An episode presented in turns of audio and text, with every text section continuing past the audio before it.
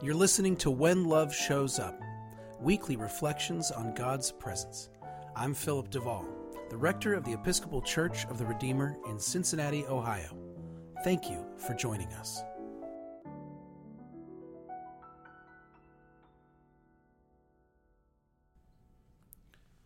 Where is God when things are terrible? Where is God when I pray for the healing of a loved one and they get sicker? Where is God when I pray for their healing and they die instead? Where is God when people are being torn apart by A R fifteen bullets? Where is God? I ask this question a lot, and I get asked it a lot. A friend who is really going through it right now recently asked me, and followed up by saying they were not asking rhetorically. It's not a new question. Some biblical scholars believe that the Book of Job is the earliest story in our scriptures, which means not only is where is God not a new question, it might be the oldest question anyone who believed in God ever asked. And it's important to remember that where is God is asked most frequently by people who actually believe in God. Because we often think it's a question rooted either in faithlessness or cynicism. But in my experience, it is one of the most faithful questions anyone can ask. Where is God? I need to tell you that I will not answer this question in anything like a satisfactory way. So please just know that going forward. Just the same, my first answer is that God is with us. That is the stated belief of the Christian. Even when we don't understand, even when we question, even when we doubt, even when we are furious with God, God is with us. When I was growing up, uh, the always spectacular Bette Midler sang, "God is watching us from a distance." It was a beautiful song, and it was very believable, but it was also not true, at least not according to the Christian narrative. We don't say that God is watching from a distance. We say that God is here, right now. The theologian Tom Long once wrote that because of Jesus Christ, because of his divine humanity, his solidarity with us, his suffering, his awful death, the Christian cannot witness suffering and say, "There, but for the grace of God, go I." No, Long insisted that the Christian must say, "There, because of the grace of God, goes God." Which is to say, that God is experiencing your loved one's pain, not merely observing it.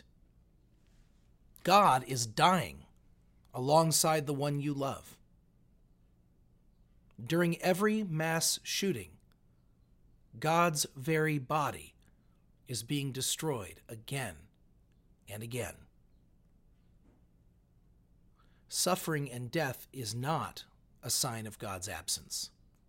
God is not watching us from a distance. God moves towards us in our pain, not away from us. Well, okay. But then what is God bothering to do once they get there? I thought God was love. If they're not going to answer our prayers, what is the point of God? If God is love, and God is with us, and God is powerful, then why isn't God fixing the problem? This is a place that I need to sit for a moment, because this question says more about me than it does about God. I'm realizing that my assumption is that if God loves me, then God should be solving my problems. That if God is not solving my problems. God must not love me. Is this what I think love is?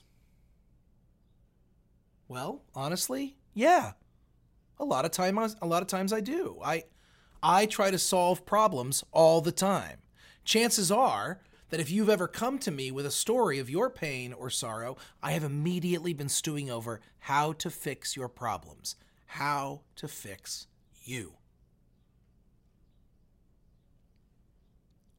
One thing I keep learning when I listen to others, especially the women in my life, is that me trying to fix your problems, even if my solutions might work, does not always feel like love. And in fact, solving the problem isn't always love. Sometimes me trying to fix things is more about my discomfort than it is with my desire to love. Yet these are our expectations of God. If you love me, fix this. If you don't fix this, either you're not here, you're not capable, or you don't love me. My God, my God, why have you forsaken me? David asks this in Psalm twenty-two. He says, why are you so far from helping me, from the words of my groaning?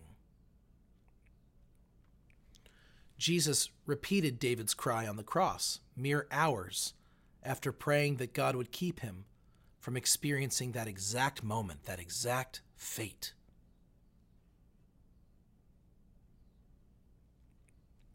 At the end of the psalm, nothing has been solved. But still, David insists that future generations will be told about the Lord and proclaim his deliverance to a people yet unborn. And indeed, the Christian believes Jesus was delivered. Only we do not believe he was delivered from death, but rather through death. In our baptismal liturgy, we say that we are baptized into Christ's death. Through it, not from it. In our sorrow, we find the God who finds us.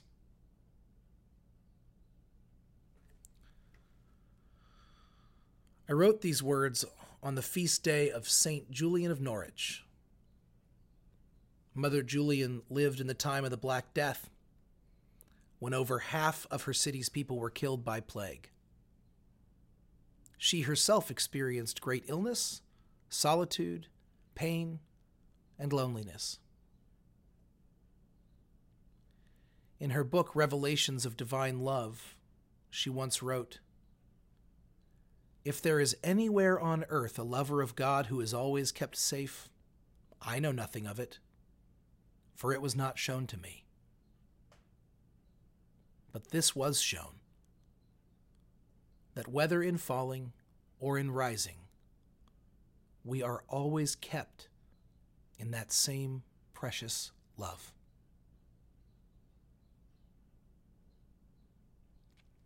We know that love is healing, yet we see that love does not always heal. We know that love saves us, yet we see that we are not always saved. Leastways, not in a manner we like or understand. What if love does not exist primarily as a response or solution to our problems? How might we understand God's presence and power differently? Is a love that does not always keep us safe something in which we have any interest?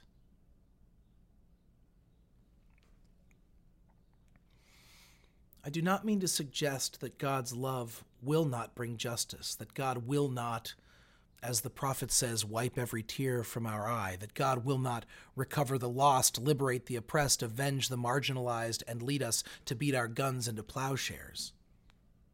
And I certainly do not want you to hear that we are exempt from partnering with God in the work of addressing this world's problems. We are not exempt. It is our work, and it is certainly love in action.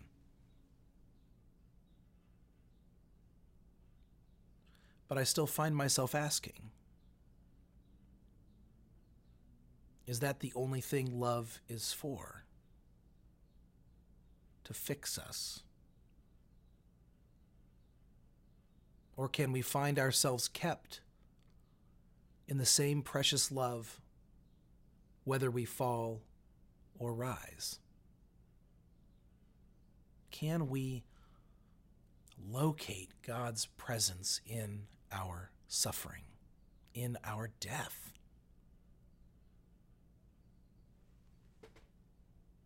Can we see God not despite our death, but within it, through it?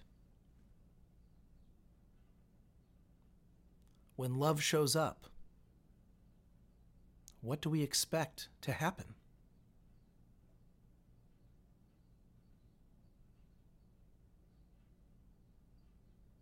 This has been When Love Shows Up, a podcast of the Episcopal Church of the Redeemer.